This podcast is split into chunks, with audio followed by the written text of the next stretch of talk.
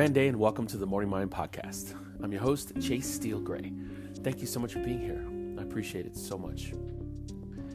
Today's topic is kind of a deep one. And as I am filled with emotion recording it already in the first two sentences, I want to warn you ahead of time that this topic may hit you closer than you think. Or it may just breeze right by you. One thing for sure I'm recording it for self preservation, and I'm recording it so that anyone that hears it can just think about it a little bit more. The topic today is blocked love.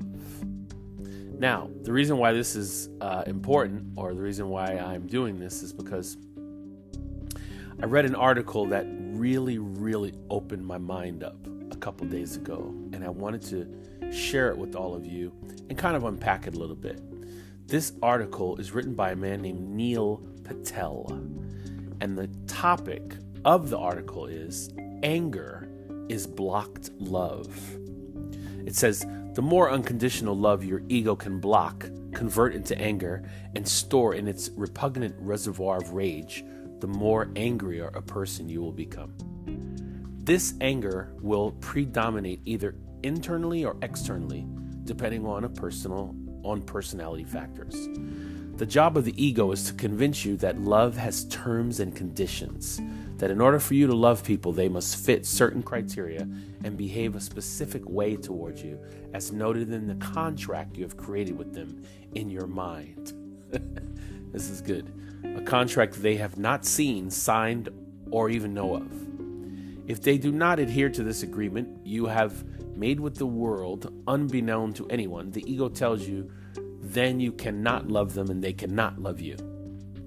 If the ego manages to convince your mind of the above, the soul's natural projection, projection of unconditional love is unceremoniously and abruptly blocked by a descending wall of egotistical ignorance. Love, being an innocent force, desperately tries to pass the wall of ignorance. Both forces are strong. As love thunders and crashes against the wall of ignorance created by disappointment, rejection, and other similar emotions, a moment of force is created. It is neither unconditional love nor ignorance, but it is a combination of the two. This living, breathing, pulsating, throbbing, and intensely emotional force is called anger. Anger is love colliding against ignorance. The ego hurriedly collects and stores this anger as its own power for use in wrecking untold havoc in your life. This power makes you violent, abusive, diseased, depressed, isolated, eventually all but destroys your chances of liberation in into any higher place in exchange for many lifetimes of excuse me uh, seething pain or writhing, seething pain.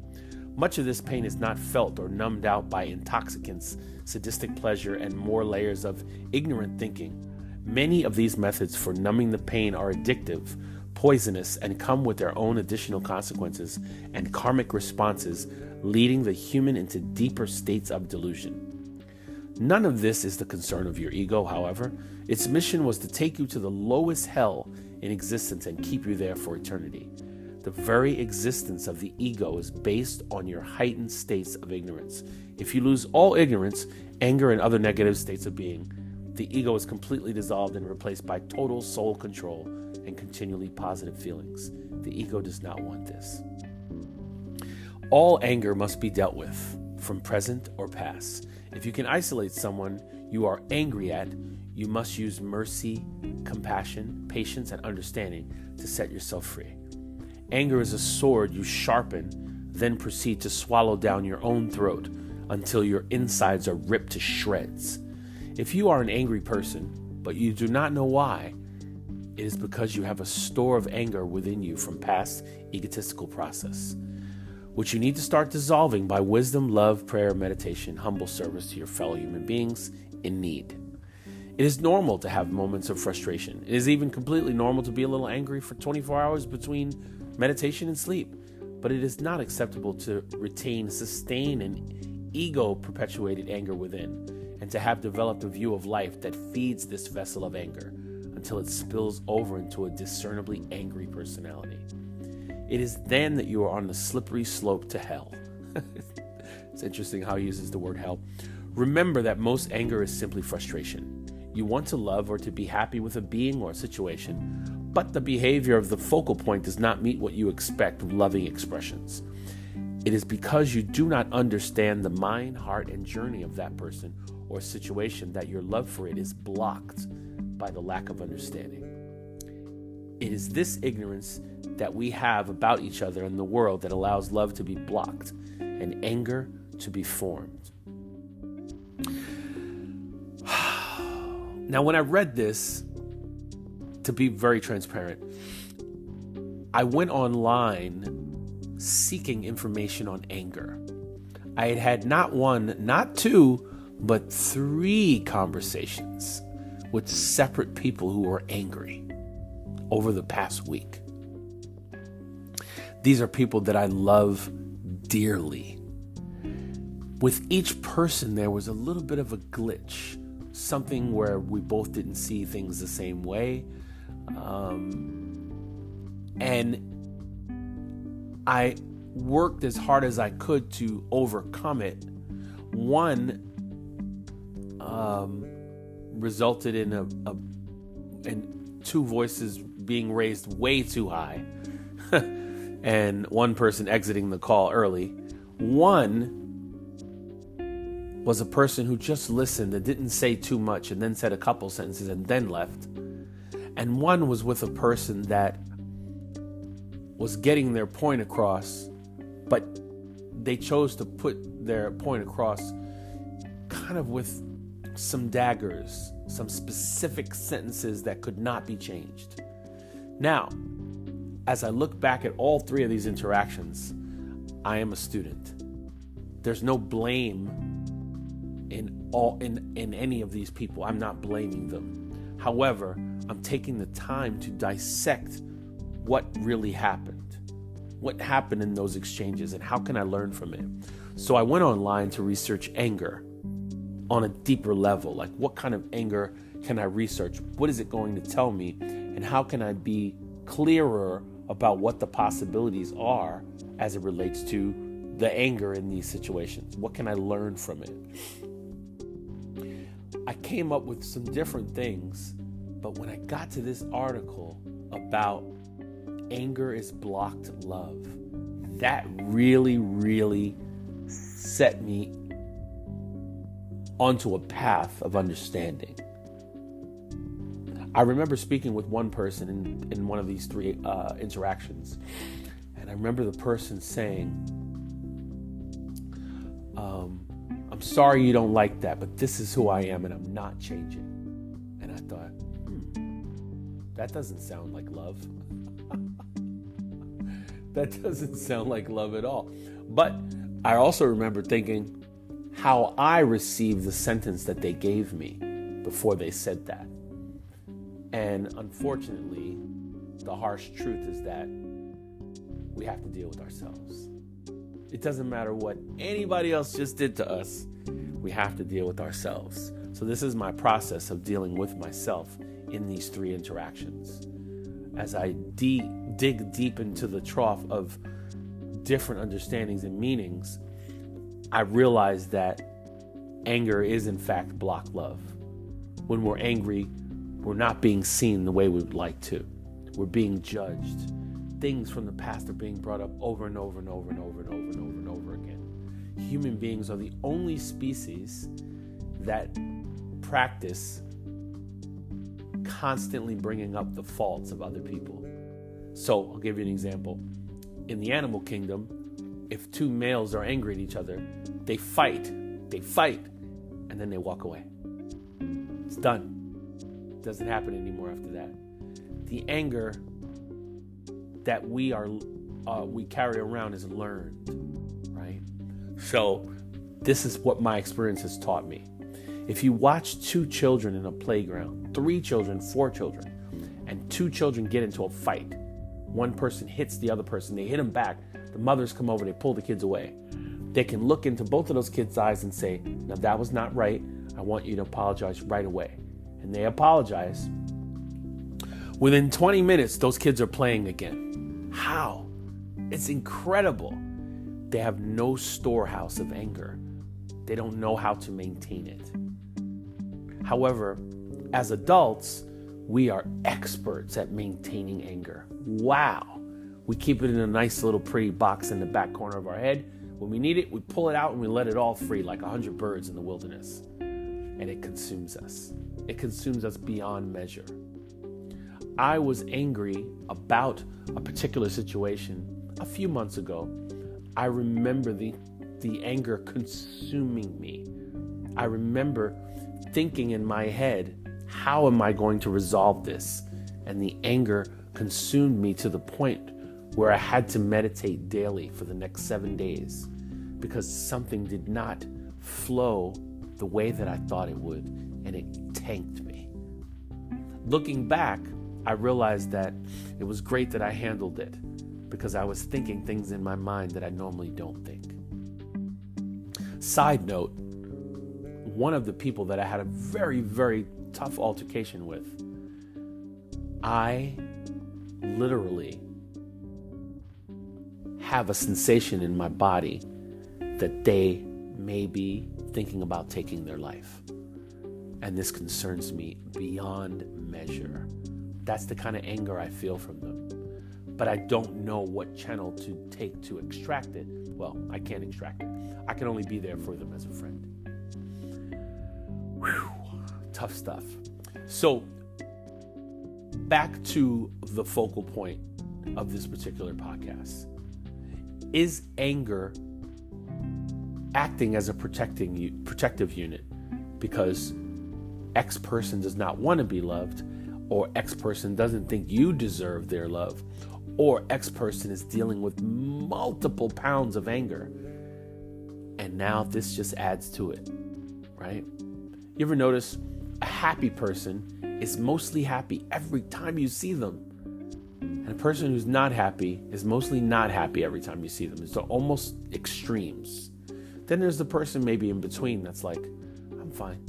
I'm just calm. Thank you for asking. It's all based on our perception. All based on our perception. And when I speak about people who are angry, they're angry for a reason. Oh, I'm not saying they're making it up. However, what we speak about grows taller. What we bring to the forefront grows fatter and wider and thicker and heavier. I recorded this podcast today because I wanted to make sure that this information left my brain and that I heard it again in another format. As I sit here and record, I'm emotional because these people are very, very important to me. And I do not want them to go down the path of more anger. But I also believe that the world is lacking three things right now three solid things. And those are love, compassion, and gratitude. The love, compassion, and gratitude is whew, it's larger than life. I say that because when we feel love, we elevate. Our mind works better, our heart beats faster or calmer. We bounce through life with a different cadence. When we practice compassion, we realize that we're not the only person going through things. There's other people going through things. And if we sit down and look in their eyes, we can connect with them. We can feel and go, oh, yeah, I feel that too. What did you do about that? And we can move through it together. And of course, gratitude. Gratitude is simple. Just being happy for what you have right now, right? Being happy for what's within your reach right now in this moment. Someone is not breathing this morning. Someone passed away this morning. Someone just got a divorce today. Someone had a terrible car accident 10 minutes ago. And someone just lost their mother. If you don't connect with any of those things, you probably don't because you are rooted in gratitude, but you have not had those situations. They're actually not having, they're actually not happening to you. You're in another framework. You have another set of information at you're connected to. But just being grateful, and I'm grateful to be in this world. I'm grateful to be breathing. I'm grateful to have a voice that is just throwing something out into the ether that maybe someone will grab onto. Anger blocks love. That's the concept. And as I said to someone the other day, if we were concentrating on loving, we wouldn't get angry. Because when we concentrate on loving, we go all the way with it. We go to a place where love dominates. Remembering that all humans make mistakes. All human beings will go down a path no one understands. All human beings will have to look back and say, What was I thinking when I did that? If we can understand that, we can take this one piece of information and we can lace it through our lives. We know our tribe. We know who loves us. We really do.